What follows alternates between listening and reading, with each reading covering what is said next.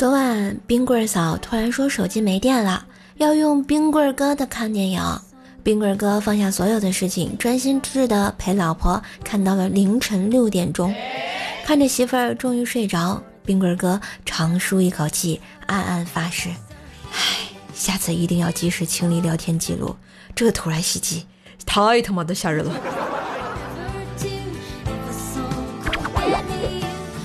公交车上啊，两个女孩不知何故大骂起来，然后就动起手来，你扒我扯的。这个时候竟然全车没有人拉架，我到站下车，车门刚关上，听见其中一个女孩尖叫：“你敢扒老娘的内裤，老娘跟你没完！”我急忙捶着车门喊道：“师傅，快开门呐，我下错站了。”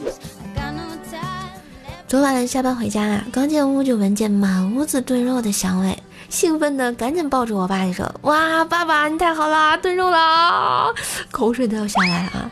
然后我爸一脸茫然的说：“没有啊，风大，邻居家飘进咱家来了啊。”